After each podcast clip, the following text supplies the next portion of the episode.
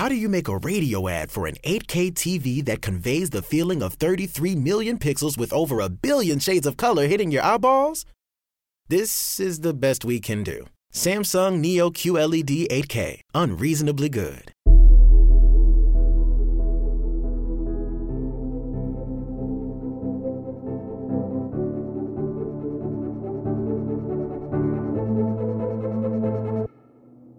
Salve a tutti ragazzi e bentornati su Glitch. Mi scuso se settimana scorsa non sono riuscito a uscire con la puntata, ma tra il fatto che la versione che avevo registrato non mi è piaciuta, ho deciso di saltare una settimana, ma di fare le cose fatte per bene. La puntata di oggi andrà a cercare di far luce un pochino su um, come rendere raggiungibile il nostro server FreeNAS da parte dei sistemi operativi, cioè via cartella di rete. Infatti, una volta che noi ci saremmo logati all'interno del nostro pannello di amministratore di, di FreeNAS, NAS, all'interno del menu del server, la prima cosa da fare sarà attivare il servizio Samba di condivisione delle cartelle, che è il, il protocollo di, di, condivisione utilizzato soprattutto da Windows, ma mh, mm, va benissimo anche su Linux e Apple da diversi anni lo utilizza in maniera standard anche su, su macOS. Quindi, grazie a Samba, noi possiamo rendere dataset che andremo a creare, quindi queste macro cartelle di rete, eh, navigabili da qualsiasi sistema operativo che si collegherà alla nostra rete interna, facendo così tagliamo la testa al toro e tutto verrà visualizzato da tutti. Una volta che noi avremo attivato il servizio dovremo andare in storage pools e vedremo tutti i pool di dischi che noi siamo andati a generare, che possono essere uno o più a seconda del numero dei dischi che abbiamo inserito e di come li abbiamo configurati. Una volta cliccato sul, sul primo pool a destra sui quattro puntini um, andremo a selezionare dal menu a tendina add dataset. Il dataset che cos'è? Non è nient'altro che un endpoint, cioè dice a FreeNAS di rendere navigabile da qui ad andare in giù eh, qualunque cosa noi andremo a incollare, copiare, aggiungere, eccetera, all'interno di questo dataset. La cosa fondamentale da capire dei dataset è che il dataset può essere madre e possono esserci finiti dataset figli, oppure figli di figli, eccetera, quindi ad albero. Questo qua, perché ve lo dico? Perché magari eh, in una situazione domestica come la nostra ci basterà creare magari 3-4 dataset, uno per i documenti,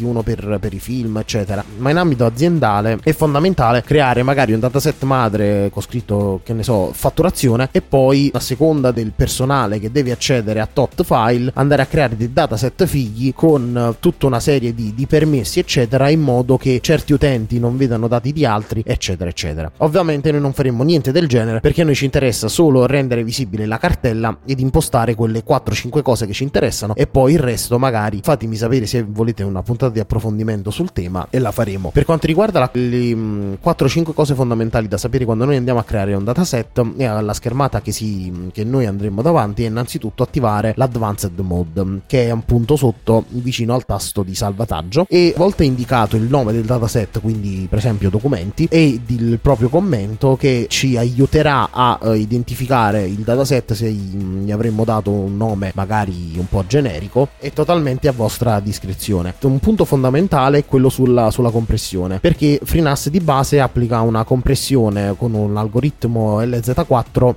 a tutti i dataset in modo da comprimere un pochino i dati e riuscire a risparmiare un pochino di spazio rispetto a spiattellarli eh, così come fanno i file system moderni senza curarsi dell'ottimizzazione. Ovviamente l'impostazione di base LZ4 è una compressione possiamo dire praticamente quasi nulla perché è molto molto veloce sia nella compressione che nella decompressione quindi noi non noteremo cali di performance quando andiamo a copiare oppure a richiamare dei dati dal server mentre se per esempio per alcuni dataset ce ne freghiamo paghiamo altamente della velocità con cui andiamo a richiamare i dati oppure a copiarceli sopra, ma il nostro obiettivo principale è quello di andare a occupare meno spazio possibile sul server, potremmo attivare l'ultimo livello della, della compressione gzip che appunto il FreeNAS identifica come molto lenta, per cui andremo a perdere parecchio in performance e avremo un carico del processore elevato quando andremo a richiamare o a copiare dati su quello specifico dataset, però avremo il massimo rapporto di compressione per quanto riguarda lo, lo spazio occupato. Un altro concetto molto importante relativo a al, ai dataset sono la, la, quota di spazio che gli possiamo assegnare. Sì, perché FreeNAS ha tantissime uh, doti positive, ma anche qualche svantaggio. All'interno degli svantaggi c'è il fatto che se noi andiamo a riempire il file system oltre l'80% della sua uh, capacità massima formattata, avremmo dei gravissimi cali di performance. Se superiamo il, il 90%, oltre ad avere seri problemi di performance, potremmo incorrere in blocchi totali uh, per quanto riguarda l'eliminazione o lo spostamento dei file, perché ZFS ha bisogno di un po' di spazio, quindi almeno il 20% di spazio libero per compiere tutta una serie di operazioni in background di ottimizzazione e di gestione corretta dei dati che appunto senza quello spazio libero eh, manderebbe totalmente in blocco il file system. E qui ci viene in aiuto la quota perché se noi prendiamo appunto il nostro pool di dischi fatto quota 100 e gli andiamo già a levare di base quel 20% tutti i dataset che andremo a creare eh, potremmo gestirci lo spazio in modo che la somma di tutti i dataset per quanto riguarda livello eh, di quota eh, raggiunga l'80% del file system totale. Così non incorreremo in quel problema che può diventare anche molto molto grave e eh, se ci arriverà un messaggio di, di allerta oppure non riusciremo a copiare un specifico dato perché eh, ci uscirà il messaggio eh, di errore di Windows che lo spazio è pieno sapremo che avremmo raggiunto la nostra quota e quindi dovremmo eh, organizzarci di conseguenza. O aggiungere dei dischi quindi creare nuovo, la nuova VDEV e quindi aggiungerla al pool oppure cancellare dei dati che non utilizziamo più la quota funziona sia per il dataset madre sia per i dataset figli però qui ci iniziamo ad andare a imbarcare in una situazione che di solito viene gestita nelle grandi aziende. Infatti credo che voi mm, non utilizzerete mai la ramificazione di, di dataset, ma soprattutto utilizzerete due, tre, massimo quattro dataset madri senza dataset figli perché non hanno utilità per un'utenza domestica, hanno un'utilità eh, fondamentale per quando si ha a che fare con una gestione magari di un'azienda. Tutte le altre voci potete lasciarle anche invariate perché servono a tutta una serie di funzioni ulteriori che ha ZFS che poi spiegheremo nelle prossime puntate. E l'ultima cosa di cui dovete stare attenti prima di cliccare su salva e quindi di permettere al sistema di generare questo endpoint, questo, questo dataset, di lasciare lo share tape su generic, in modo che se noi un domani andremmo magari a disattivare Samba e ad attivare altri protocolli di interscambio dati via rete, non avremmo problemi per quanto riguarda i nomi, diversi metadati del, del file. Una volta appunto creati i nostri dataset e salvati, tornando nella, nella schermata Pulse avremo tutta una serie di dataset. Una volta settata questa cosa e come ho detto prima attivato lo sharing dell'SMB, se navigherete da Windows oppure da altro sistema operativo via rete troverete il vostro server, il nome del vostro server, fa- facendo login con il nome utente e la password di, um, di amministratore potrete vedere tutti questi endpoint, quindi questi dataset correttamente nominati come li vedete dal, dalla schermata di FreeNAS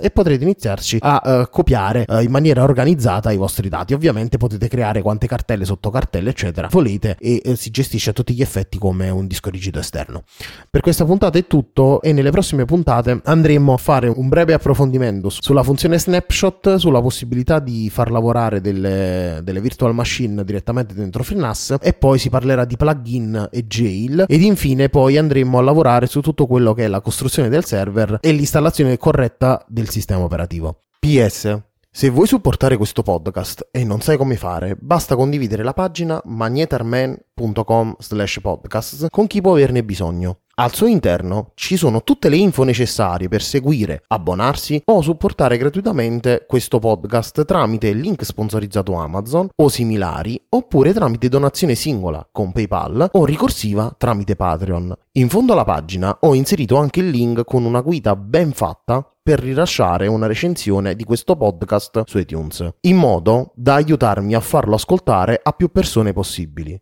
Ovviamente la guida è valida per tutti i podcast che segui o seguirai e permette di far conoscere agli altri se un contenuto è valido o meno. In home page sono presenti tutti i modi in cui puoi contattarmi sia in relazione a questo show, sia se ti serve aiuto col tuo sito web o quello della tua azienda. Infatti, se sei un ascoltatore di Glitch, fammelo presente quando mi contatti in modo da usufruire di uno sconto particolare sui servizi di consulenza riservati specificatamente agli ascoltatori dello show. Avete ascoltato Glitch? Grazie.